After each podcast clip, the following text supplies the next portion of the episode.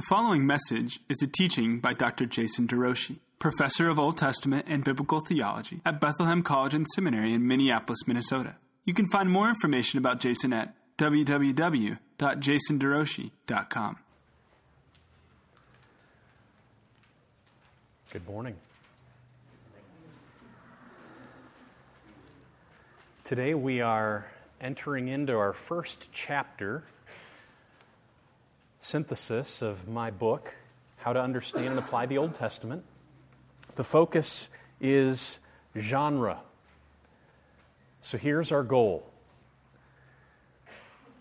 The goal in genre analysis is to determine the literary form, subject matter, function of the passage, and then to compare it to similar genres and consider the implications for biblical interpretation.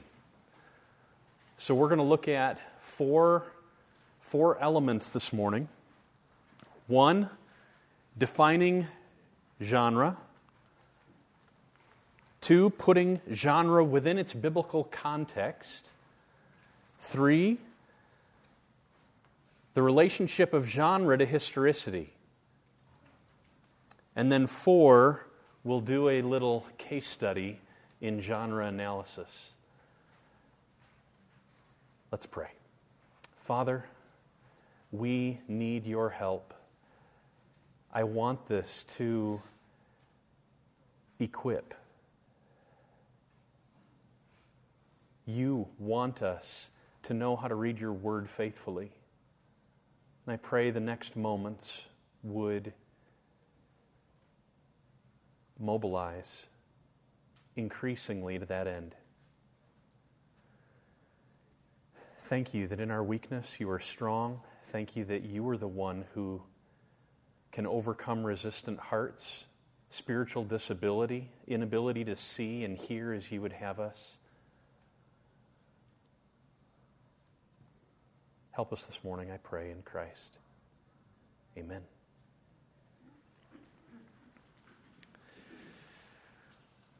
Somebody define genre for me. What are we talking about?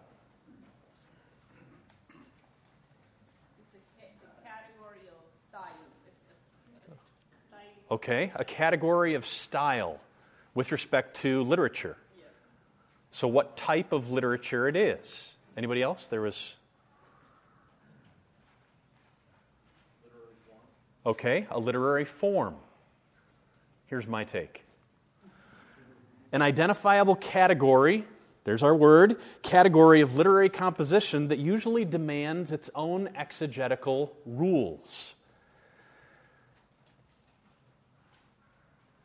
13 and a half years ago, I, Teresa and I moved into the area. We, we moved into the area further than that, but we started going to the Sunday school at that time. And Brother Steve's dad, Dr. Bob Stein, was teaching at that time, and he was teaching through his book.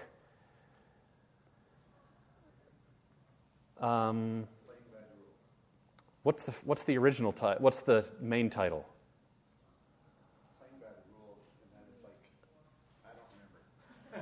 so, well, well, that was the original title, was Playing by the Rules.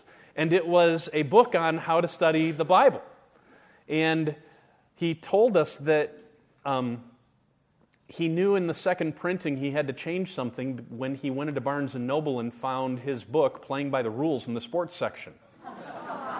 So, in his book, he walks through numerous genres of Scripture and clarifies that depending on what type of genre we're looking at, the rules change.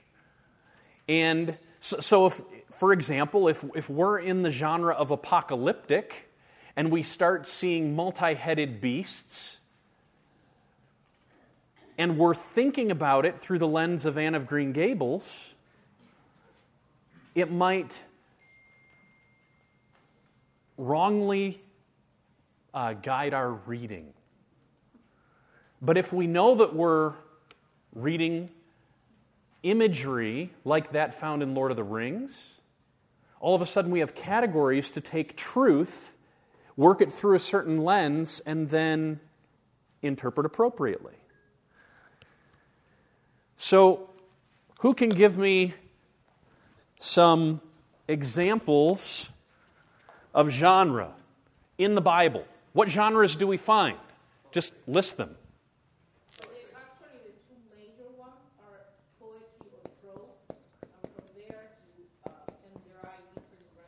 Genres. Okay. So here's two main categories poetry and prose. Let's get deeper. Historical narrative, good. Keep going. Historical narratives actually can have lots of subgenres too. Like what? Come on. Like what? They could include poetry, sure. Biography, okay. Okay, we could have war accounts.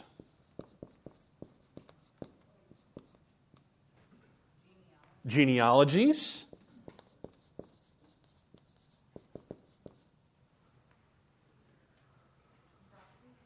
Pardon?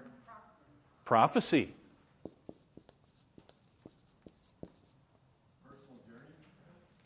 Okay, personal journey accounts.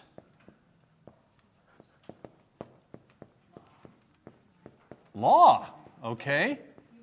do uh, songs, elegies, lamentations, Okay, uh, we could have numerous kinds of songs, like laments.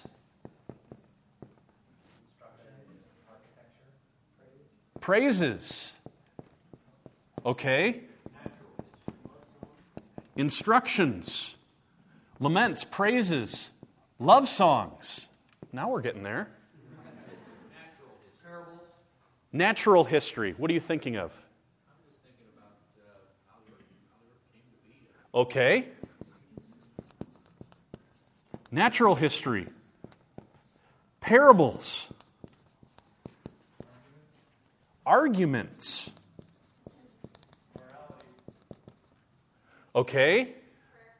So, along with law, under a general category of law, there could be more legal guidelines, but there could also be more sermonic material, moral statements. Okay? Wisdom literature. And within wisdom, we could have things like Proverbs. I heard ritual. Okay? Dialogue. And within dialogue, you could have lots of different genres.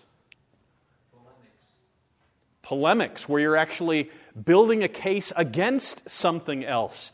And in the Old Testament, we often, well, I'll, I'll put it this way. One of the features of Bible backgrounds, like the discovery of a new um, text etched on a temple wall that we had never seen before. Or all of a sudden we uncover a tomb and in it we find all kinds of statues shaped like multi headed creatures. One of the, the, the Bible comes to us very clearly. God allows it to speak without the help of usually external elements. But one of the things that external elements supply is it gives us a vision for how what's actually being said in the scripture could have been arguing against worldviews of the day. If, all, if the only ancient literature we had was the Bible, we might miss the polemical nature of this document in the way it's actually confronting alternative worldviews, thoughts, perspectives, practices. But it's the uncovery of all those other perspectives and practices that allows us to view Scripture's polemical nature. Anything else?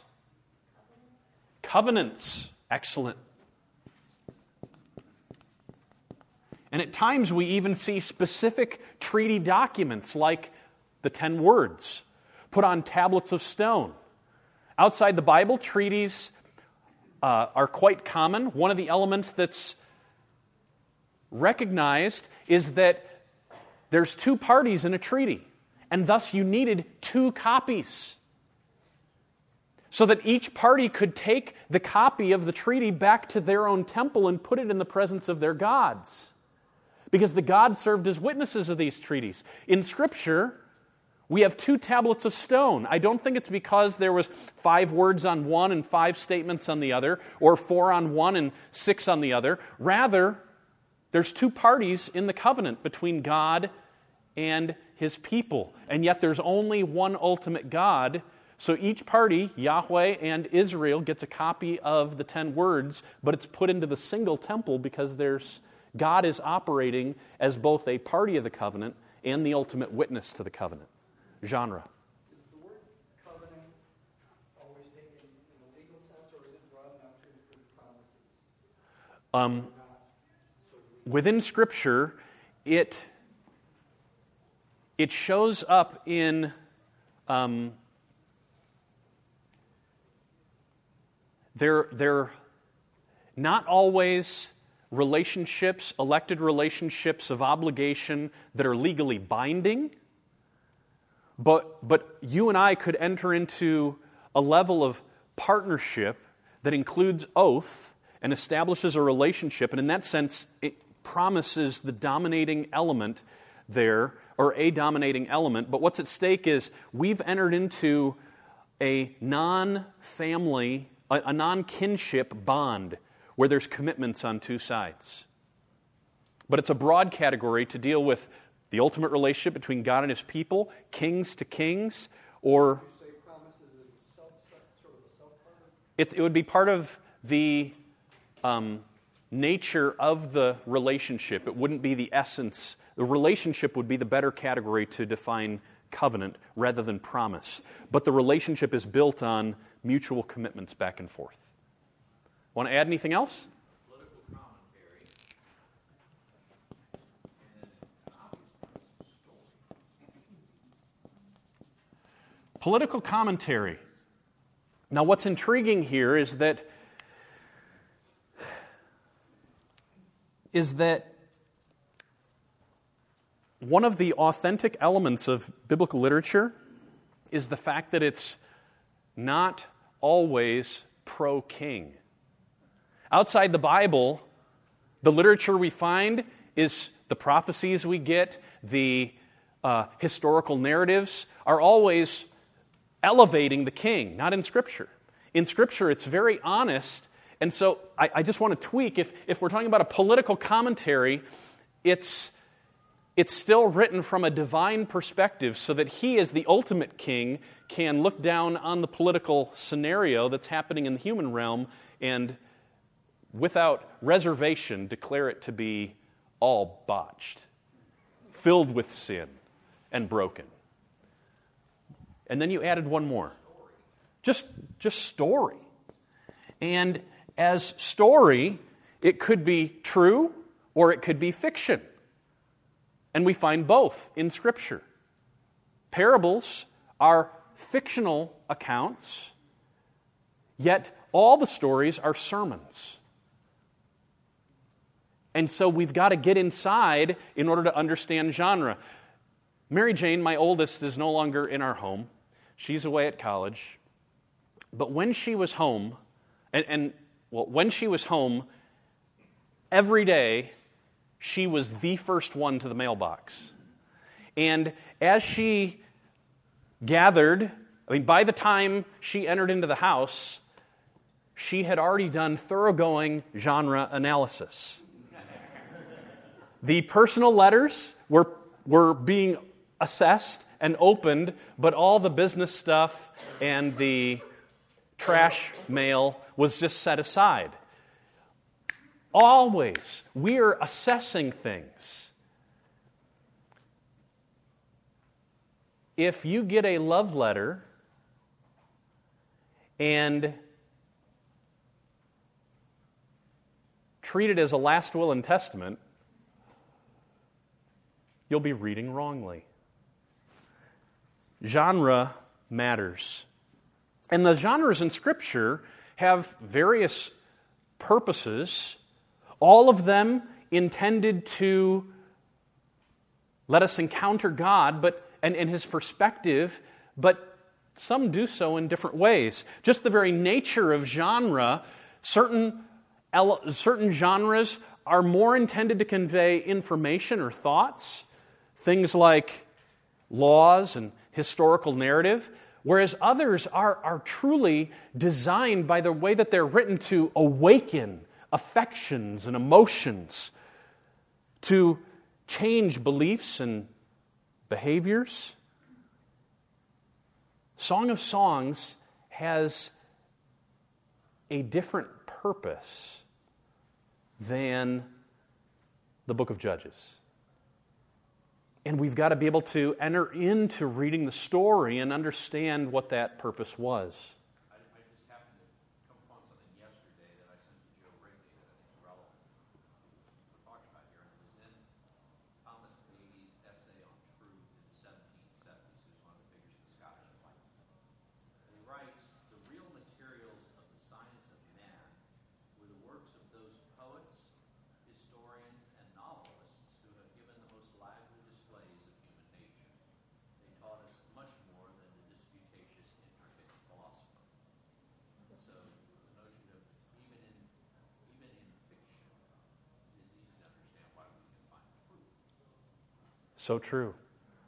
We can find truth through all genres, and God, as we can see just looking at the board, He just unloads His Word through all different mediums. And some of us are more affected by certain mediums than others. And yet, and, and that allows us then to find elements in Scripture that resonate with our souls. What are clues to genre? What are you looking for? I mean, I gave the example of my daughter. She runs out, and what are some elements that she would be anticipating when she looks into the mailbox? What's determining for her her genre decisions? Is it handwritten on the front? Who it's from. So the author matters if it's a personal friend or a relative versus Pennymac. It influences our, perspe- our perception and whether we want to read it or not. Also, whether it's addressed to a specific person or a resident. Yeah. So, yeah, if it's specifically addressed to Keith Eveland versus the Eveland family, will determine whether or not, or yeah, or uh, how does how's it worded? Yeah, that's right. Jason DeRouchie or current occup- current resident. Right. It's it's very personal. So that's good. If it's spelled wrong. Thanks, Phil. That's right. So th- those elements matter and they, they give us clarity. But the function of the text is very important, in, my opinion. Like, For example, for, uh, the, traditionally there are like four different ones: informative, uh, literary, uh, expository, or the other one translating from Spanish. I don't know the translation. Appellative or appealing. okay. So, for instance, uh, if it's a song, it would fulfill um, the literary function. But at the same time, I think the, Bi- the Bible, all the all the um, genres that we find there and all the texts have the ultimate function of the appealing to us.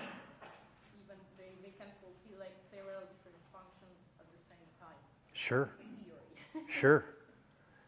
So, Phil? A windowed envelope. What? A windowed envelope. Yeah, sure. But you also define your genre as you open it, because if it's from a certain person you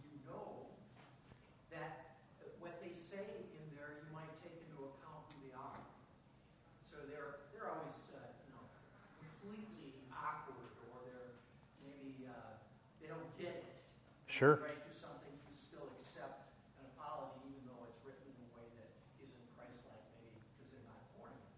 Or you receive something from a dear friend that's very sensitive, you know, you read what they say and you, you take it to heart and maybe change what you're doing or feel better about something. So the genre also is defined by who wrote it and they, who they are. Okay. So d- genre is defined by who wrote it and who they are in relation to you, and, and, and with that, what their purpose is. Because the same source could produce materials in numerous genres depending on the, the context. Who delivers it? So there's a difference between the person who sticks something on your mailbox, the postal carrier who puts something in your mailbox, the express courier who brings something to your door, and the sheriff who has something for you. Or the IRS. Very true, very true. So the source matters. Let's, the type, okay? Oh, the title.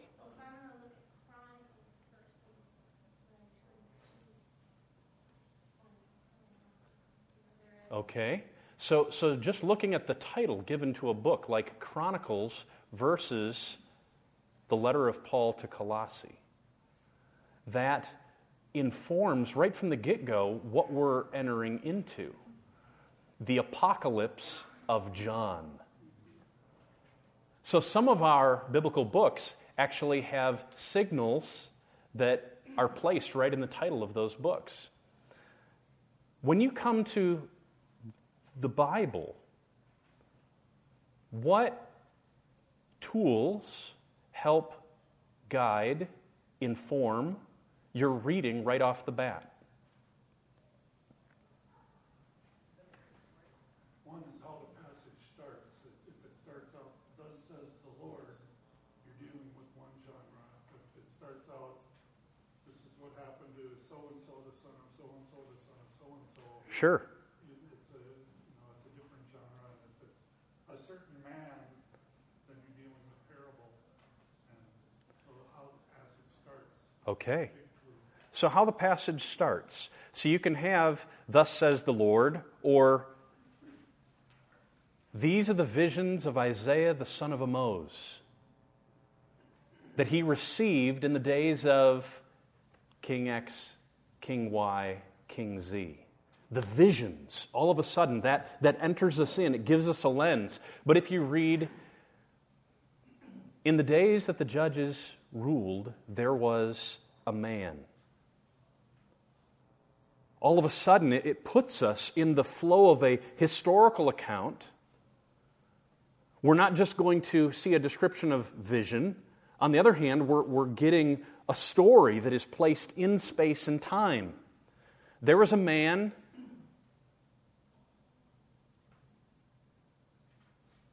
Uh, I'm trying to remember how Job begins. There was a man who lived in Uz, his name was Job. Something like that. Um, versus the word of the Lord that came to Jonah.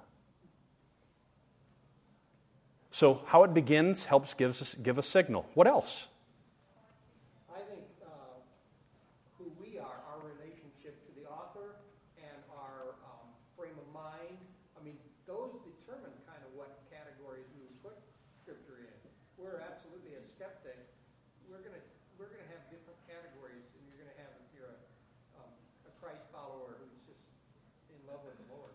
Okay, a skeptic versus a God follower is going to enter into Scripture from a, from a different perspective.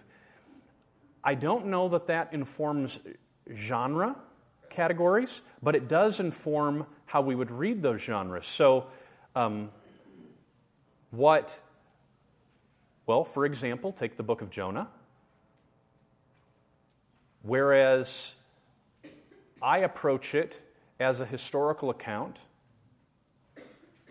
others see the realities of a great fish, the just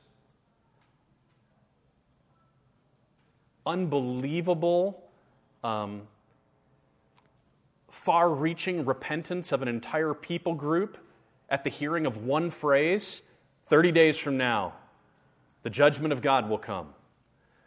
And they say, This is fiction. But, but it doesn't alter the genre.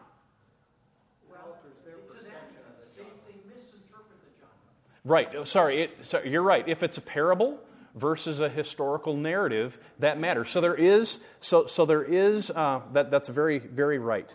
Um, so how we come to the account can inform our reading, but where do we go to determine?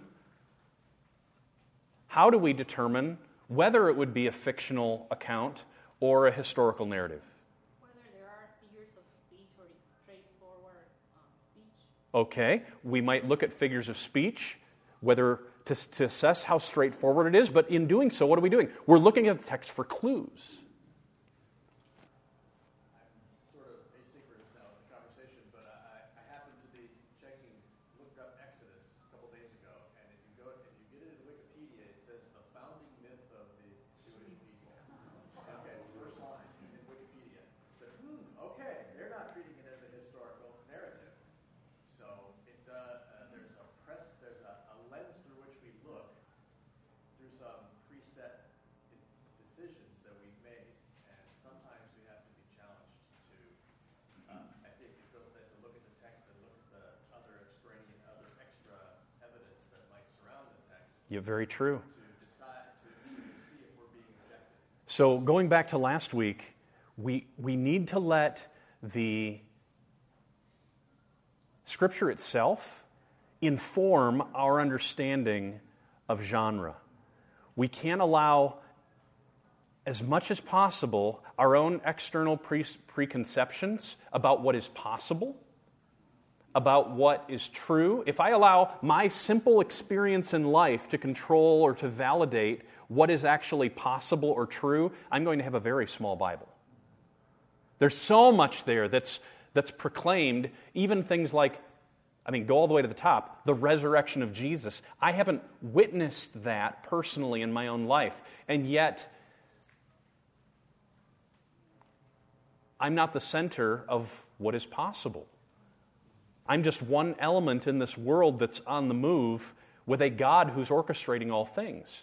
And Scripture, um, there's much more there, and I need to allow Scripture and its human authors, as they give me these words, to determine how I perceive what is real and what is true.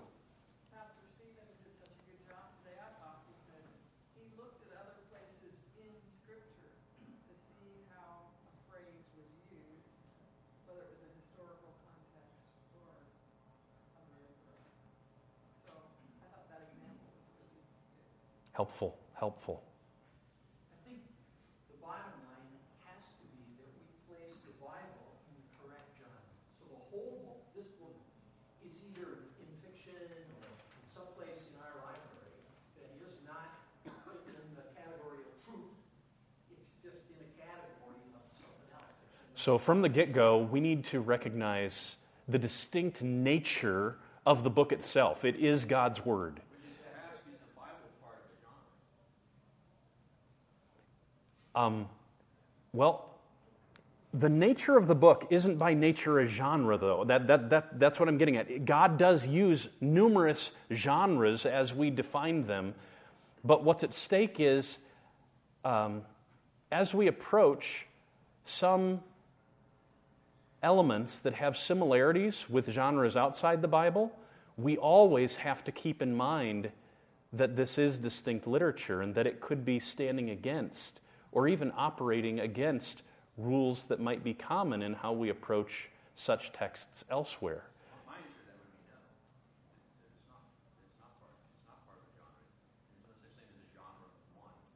Right. The, there is no other book like it. Um, and and because of that, even though we do find love songs and treaty texts and death accounts outside the Bible, we must not simply assess similarities.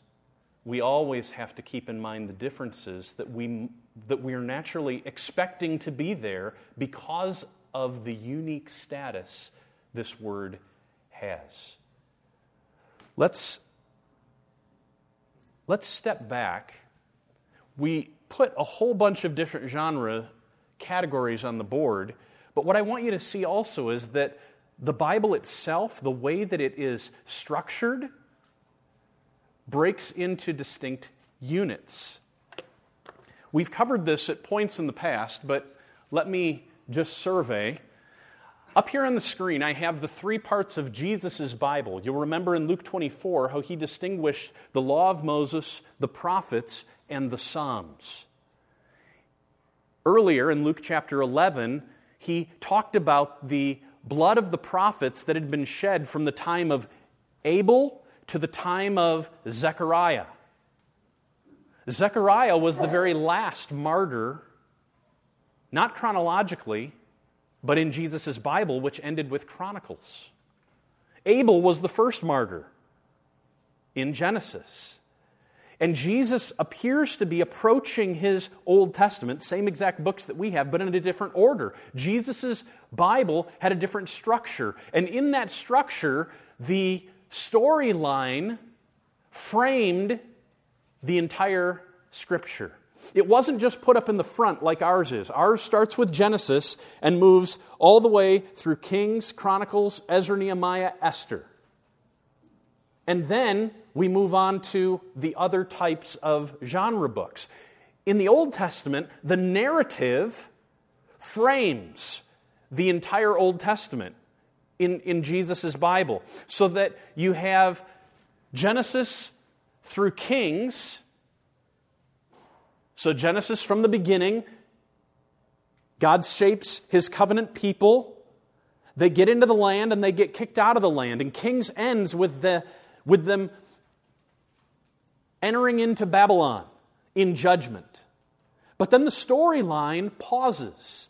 And then we get what you could call a series of commentary books that are offering perspective on the story. First, you get the latter prophets Jeremiah, Ezekiel, and the 12. And then you get the former writings, the chief of which is Psalms, but Ruth operates as a preface and then you get Job, Proverbs, Ecclesiastes, Song of Songs, and Lamentations. All of these, this, this middle group here is actually performing a different function in Jesus' Bible than all the rest. It's reflecting on the story, it's adding commentary on the story. This is telling us why things went the way they did. This is informing us in how people who were living in the midst of these challenges were actually, the remnant was actually trusting in the Lord and hoping in his kingdom. And then Lamentations, at the very end of the commentary books, puts us back into the context of judgment and exile and leads us back into the story as it picks up again in Daniel. It ended off in Babylon. It picks up now in Babylon, and the story continues all the way to the end of the Old Testament era. Genre actually helps shape the very structure of Jesus' Bible, with the story providing the framework for understanding everything else. You can't read Jeremiah or Ecclesiastes rightly apart from understanding where it fits in the grand purposes of God that begin in Genesis and ultimately move through Chronicles all the way to the book of Revelation. There's a story that's, that's guiding the entire saga. It's a story of salvation, generally shaped with creation, fall, redemption, consummation. And so, everything, whether it's the commentary books or the narrative, they're working together, but it's important to recognize that, there's, that the commentary is there and that it's influencing the narrative. Now, if we're in the book of Deuteronomy, all of a sudden we see that Deuteronomy, which begins with these are the words that Moses spoke to all of Israel beyond the Jordan, that's narrative. But most of Deuteronomy is not narrative. It actually tells us what Moses declared at that point in time. Or you go back to the book of Genesis, and you see in Genesis 49 an extended poem where Jacob gives his deathbed blessing to his boys. So within the narratives, within the narrative itself, there's lots of subgenres that are present, but it's the story that's dominating. In contrast, when you get into these commentary books, whether it's the prophecies, even in the prophecies, there's some narrative, but it's, it's all, it all has to be fit within the storyline that's told within the frame. And then when you get into books like Psalms, Psalms is written over a thousand year period. Psalm 90 is a psalm of Moses, all the way up to the end of the exile, and they're, they're packaging it all. These are the songs of the storyline, the songs of hope, the songs of the kingdom. It's messianic music. The Proverbs, I mean, so few parents were actually guiding their, their children to hope in the coming kingdom, to live for God, God's way. And yet, Proverbs supplies a, a parenting manual that was birthed right in the context of the story that shapes what a life of wisdom looks like. And ultimately, it portrays for us in an ideal way what the Messiah would look like. The very overall structure of Scripture includes elements of genre that inform our reading. Can you give just like a couple quick examples of how Daniel picks up the story from Kings? So, Kings drops us off in Babylon. We see Jehoiakim raised up in Babylon, and it gives us hope at the end of the Kings that there's still a line of David, that he hasn't completely forgotten his promises.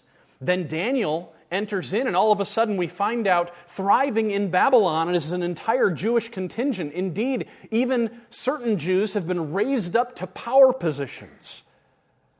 And yet, those Jews, what are they doing? They're hoping in the kingdom. And the entire book of Daniel is about, is, is highlighting the hope of God's ultimate kingdom building plan that will overcome all the kingdoms of the world. Esther, it's about God's preservation of his kingdom people. Ezra Nehemiah, it's about God's preservation of his kingdom land that would from which the Messiah would rise. And then Chronicles ends outside of chronological order. It's the only storybook within the narrative that is outside of chronological order.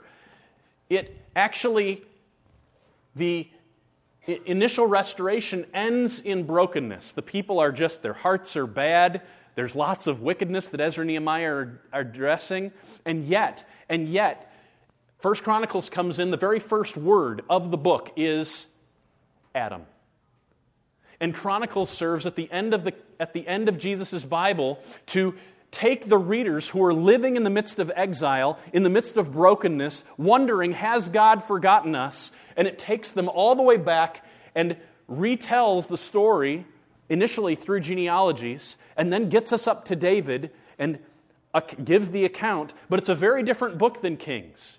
And it ends with this vision of hope and future, fitting this people living in exile within God's purposes that began all the way with Genesis and continue now in the hope of the Messiah. Phil? So are you saying that his Bible actually had it in that order? That's what I'm saying. You can read the first chapter in my What the Old Testament authors really cared about to see that unpacked and its significance. Do Jewish people today keep their scriptures in this order? The Jews, since the first century, have taken on a number of different arrangements. And so there, uh, you can go out and find Jewish Hebrew Bibles that actually have a number of different looks, but all of them include law, prophets, writings. Just in the writings, they can, especially, they can switch the books around, and some of them will put the latter prophets in chronological order Isaiah, Jeremiah, Ezekiel, the 12, rather than in based on size, which is how this, this whole structure is. Jeremiah is the biggest, then Ezekiel, then Isaiah, the 12. Psalms is the biggest, then Job, then Proverbs, then Ecclesiastes.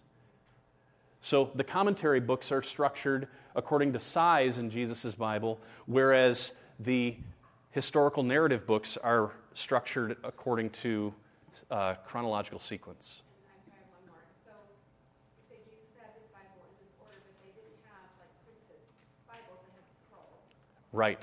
So how did they know what order So, two things. One, the libraries that we found in the ancient world have given evidence all the way back to the second millennium that structure mattered, that when they were talking about canonical documents, that they had cubby holes that actually the, the order mattered.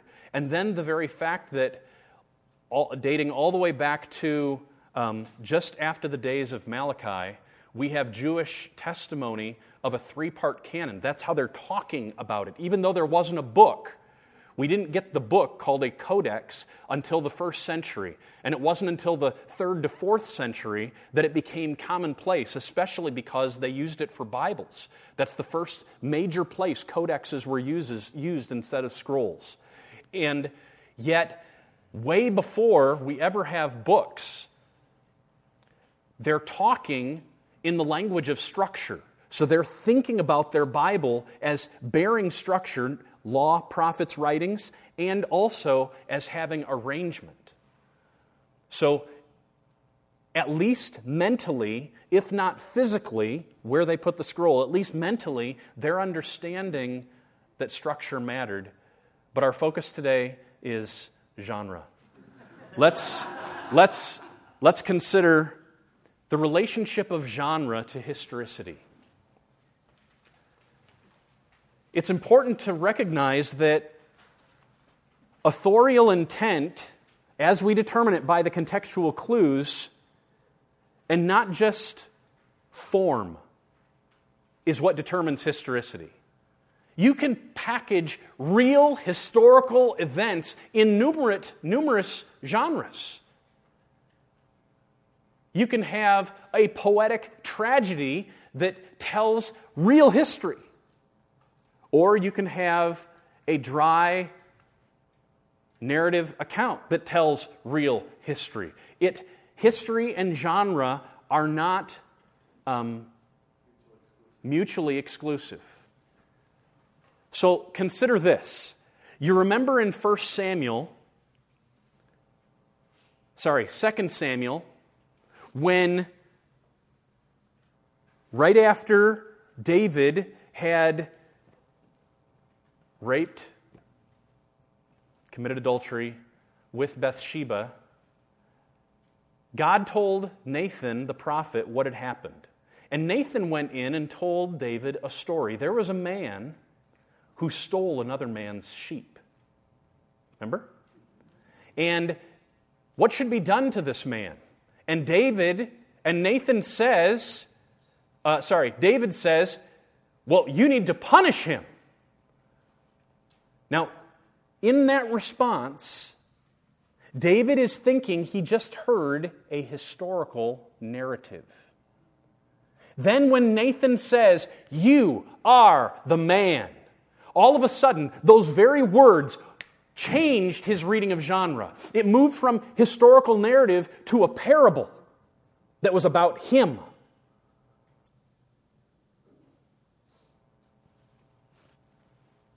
Another example would be like uh, there are a number of people who claim that during the first part of Genesis, the creation of the world is not historical because it is written in uh, poetry form.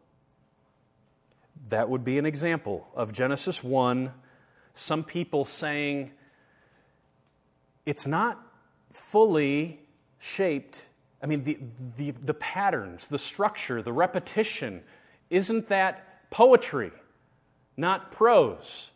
And others will identify rightly, well, the main narrative verb that the Old Testament uses to tell a story dominates all of Genesis 1. But simply establishing genre, ultimately, my point is doesn't determine whether something is a historical account or not. Take, for example, Judges 4 and 5. Here, Deborah and Barak are being used by God to overcome Sisera, king of, the, of Aram. And text is small, sorry, but let me read it to you. And Jael came out to meet Sisera, the enemy king, who's running away from Deborah and Barak. Turn aside, my lord. Turn aside to me. Don't be afraid. So he turned aside to her into the tent, and she covered him with a rug. And he said to her, Please give me a little water to drink, for I'm thirsty. She opened a skin of milk and gave him a drink and covered him. And he said to her, Stand at the opening of the tent, and if any man comes and asks you, Is, he any, is anyone in here? then say no. But Jael, the wife of Heber, took a tent peg and took a hammer in her hand. Then she went softly to him and drove the peg into his temple until it went down into the ground while he was lying fast asleep from weariness. So he died. Every italicized part of that account uses the exact same grammatical Hebrew verb type. It is the dominant verb type called vayiktol that they tell stories with. So you just have, and Jael came and he turned and she covered and he said and she opened and, she, and he drank or and gave him drink and covered him. All of these the story is just and she did and she said and he went and he did and that's how the story is told. Now what's amazing is in the very next chapter we get the exact same account but it's in a different genre.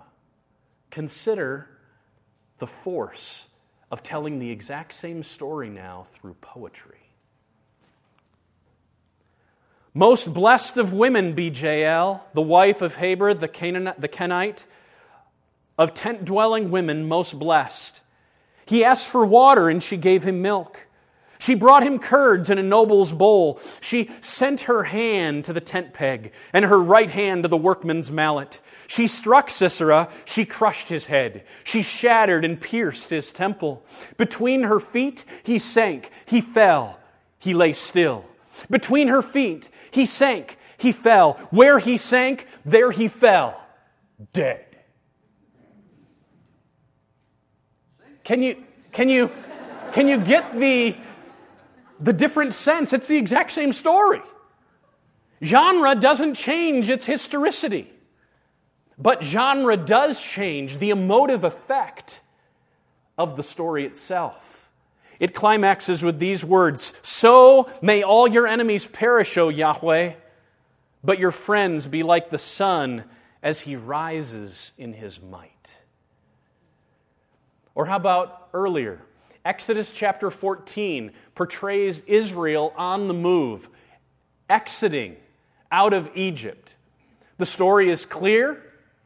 It describes how God showed up and how he overcame the Egyptians, drowning them in the Red Sea. Then we get the exact same account in Exodus 15. We read this The Lord is a man of war, the Lord is his name. Pharaoh's chariots and his host he cast into the sea, and his chosen officers were sunk in the Red Sea. The floods covered them. They went down into the depths like stone. Your right hand, O, o Lord, glorious in power. Your right hand, O Lord, shatters the enemy. In the greatness of your majesty, you overthrow your adversaries. You send out your fury. It consumes them like stubble. At the blast of your nostrils, the waters piled up. The flood stood up in a heap. The deeps congealed in the heart of the sea. The enemy said, I will pursue. I will overtake. I will divide the spoil. My desire shall have its fill of them. I will draw my sword. My hand shall destroy them. You blew with your wind. The sea covered them. They sank like lead in the mighty waters. Who is like you, O Yahweh, among the gods? Who is like you, majestic in holiness, awesome in glorious deeds? doing wonders. Now, the ESV has done something. in order to identify for us this is a different genre. Notice the previous text here. Narrative, it just looks like a, a paragraph. But all of a sudden, things shift when we get to Judges chapter 5. Similarly, all of Exodus 15 is, is shaped this way in order to signal to you and I get ready to feel differently about what's just been shared. Consider differences between Exodus 14, Exodus 15. The Lord drove back the sea by a strong east wind. That's the historical narrative account. At the blast of your nostrils, the waters piled up. The Egyptians pursued and went in after them. The waters returned and covered the chariots and the horsemen. Of all the host of Pharaoh that had followed them into the sea, not one of them remained. Verses, you blew with your wind, the sea covered them, they sank like lead in the mighty waters. Let us flee from before Israel, from, for the Lord fights for them against the Egyptians. Verses, the Lord is a man of war, the Lord is his name. Who is like you, O Yahweh among the gods? Who is like you, majestic in holiness, awesome in glorious deeds, doing wonders? Genre and historicity are not to be equated. Historical accounts or fictive accounts can come in any genre. So let's consider here in our last moments together a case study in genre analysis. And I'm just going to focus in now on historical narrative. It makes up 65% of our Old Testament. It contains various subgenres, as we've already seen. Historical narrative focuses on God and anticipates Christ. Historical narrative teaches. We need to recognize always what's going on when we're reading a story. There's a sermon there. This isn't just a dry account, it is intentionally selected in order to proclaim something, in order to change thoughts, in order to motivate behavior, in order to confront wickedness, in order to display the bigness of God. Historical narratives often have intentions other than our own. This is not just objective history. There's nothing strictly objective about anything. It is massively subjective, all written from one divine perspective to communicate to a people in the way that He wants us to understand Him and His purposes in space and time.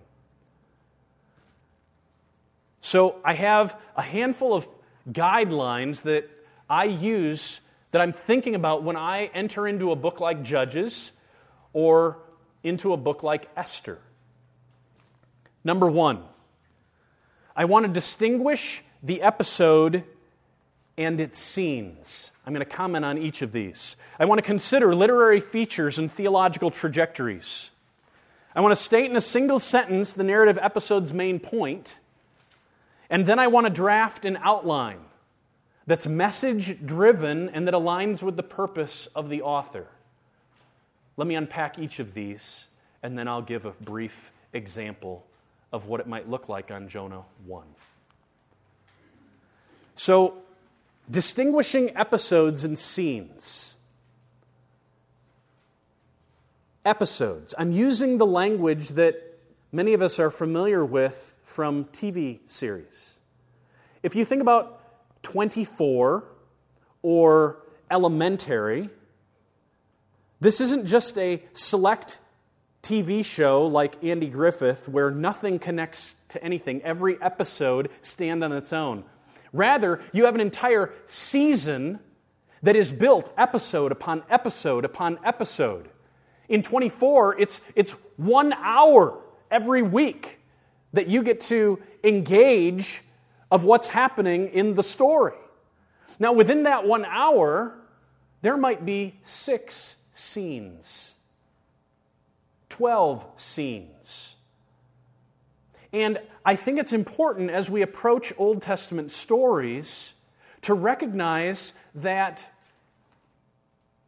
we want to grasp the episode unit within a greater storybook. We want to be able to break the storybook into episodes, and then within that episode, be able to understand that everything, all the scenes that are operating within it, are working together to communicate the main point of the episode. These aren't just strings of independent stories that build one upon another, but rather the divine author, working through his human agents, is creating units of thought, even within the stories that are working together. And then within those units, there's different parts that are contributing to the whole. Uh, in, in literature, they, they have a category name for that. It's called chronotope.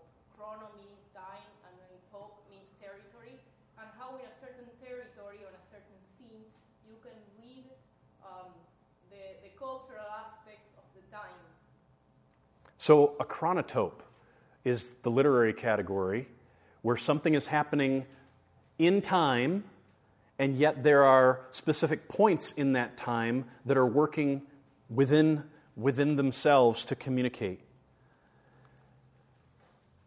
Literary context and theological trajectories. Here's what I'm talking about literary context.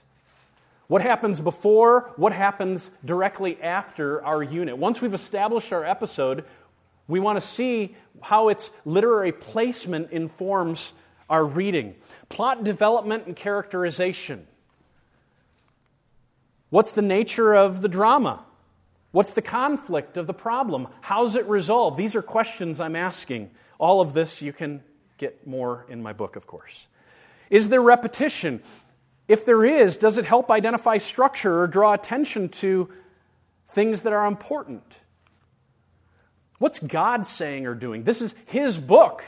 I mean, He'd want us to know what it tells us about Him. And then, who are the human, named and unnamed characters? And what relationship do they have with God? What are they saying? What, how do their deeds and words relate to the covenant? And give clarity to the point of the scenes and the episode. Number three, are there any editorial comments, often by a parenthesis, or where the narrator, I mean, we only know God in the book because the narrator gives us what he says. The narrator, guided by God himself, is the highest level of authority in a story. He's determining which words we get to hear, which actions we get to read about, which characters are named and not named, what they do and what they don't do. I'm not saying he's making anything up. He's just determining, under the inspired guidance of God, what to put in the book and what not to put in the book. In Genesis 1 through 11, we go through thousands of years in just 11 chapters. And all of a sudden, we hit chapter 12, and narrative time slows down quite a lot. So that in 40 more chapters, we get only 400 years. And then in Exodus 1 and 2, we jump through 80 years, and from Exodus 3 all the way to the end of Deuteronomy, it's 40 years of time. And the narrator, Moses, is determining what to tell us about and what not to tell us about. And in the process, he may make comments beyond the story itself. And when he does, it matters. 2 Kings 17 is an intrusive narratorial comment on why the exile happened. Up until this point, he's just been telling the story. Northern kings, southern kings, northern kings, southern kings. 20 kings in the north, 10 dynasties, they all fail, they go down. Why? Why did it happen? And then for an entire chapter, the narrator unpacks through editorial comment what all of that preceding material was about, how to read it in his intended way. And finally, how the narrative anticipates the work of Christ. How do we meet Jesus in this story? How does it ultimately point to him as the ultimate end of all history? How does it, the character of Yahweh, anticipate the person of Jesus? What do we learn about the major movements of salvation or punishment that inform our understanding of the gospel? Number three, state in a single sentence the episode's main idea. Very often, it usually has something to do with God, and usually the main point of an episode is found in a speech act rather than in the deeds of people. In 1 Samuel 17, this is not the story about David fighting Goliath. If all you do is look at the narrative, that's as far as you'll get. But if you enter in and you begin to read the speech acts, you'll recognize that the longest speech is at the end of the story when David declares to Goliath, This day the Lord will punish you, and all the world will know that Yahweh is God in Israel. All of a sudden, this is not the narrative about a young man. This is the narrative about Yahweh establishing his absolute greatness before the eyes of the world. It's almost always stated in a speech. And then finally, I try to shape this message driven outline to bring it all together. If the author of X biblical book, I, the author of X biblical book, have narrated to you this episode because. And what you want to be able to do is answer that empty space. So, time's ticking. Let's consider Jonah 1. Don't have much time, but open up your Bibles there. And I am trusting you had ears to hear this morning. So, different interpreters will shape things a little bit differently, but hopefully we all get to the same heart. Okay? So, my outline might look different than Pastor Stevens and that's okay. We're two different people, but are we being faithful to the overall flow? That would be what's at stake. Number one, episode boundaries. If you've got your Bible open and you just start reading this book, I'm looking in the story and I'm saying, okay, where do I put my frames? Where's the episode and where's the scene? Scenes within the episode. And I begin to read, now the word of the Lord came to Jonah the son of Amittai, saying, and I can keep reading, and I'm going to keep reading. The story's just going to keep running nonstop with, and he said, and he did, and he went, and he, and he, all the way down to chapter 3, verse 1, when we get the word of the Lord came to Jonah the second time. Now, we're preaching Jonah in four sermons, rightly so. It's, we need that much time in order to unpack it. But the book itself puts it into two units there's the first time, and there's the second time. And all of a sudden, I think I've established that the episode runs from chapters 1 and 2. All of it is one episode made up of a series of scenes. Number two, what I want to do is establish the scene divisions. So here, with the English text, I'm looking for elements like change in geographical area, change in character, who's speaking, who's talking, what, what the content is. Now, in the Hebrew text, there's actually other signals that we account for that help establish the structural moments in the text. But those grammatical signals naturally align with what we can read intuitively as the normal breaks. That's, that's how they're communicating. And so we're, we're still on good grounds to have our English Bible open, and we're just looking as careful readers. Here's what I generally see. Number one, God's call to Jonah to go on mission, a mission of befriending,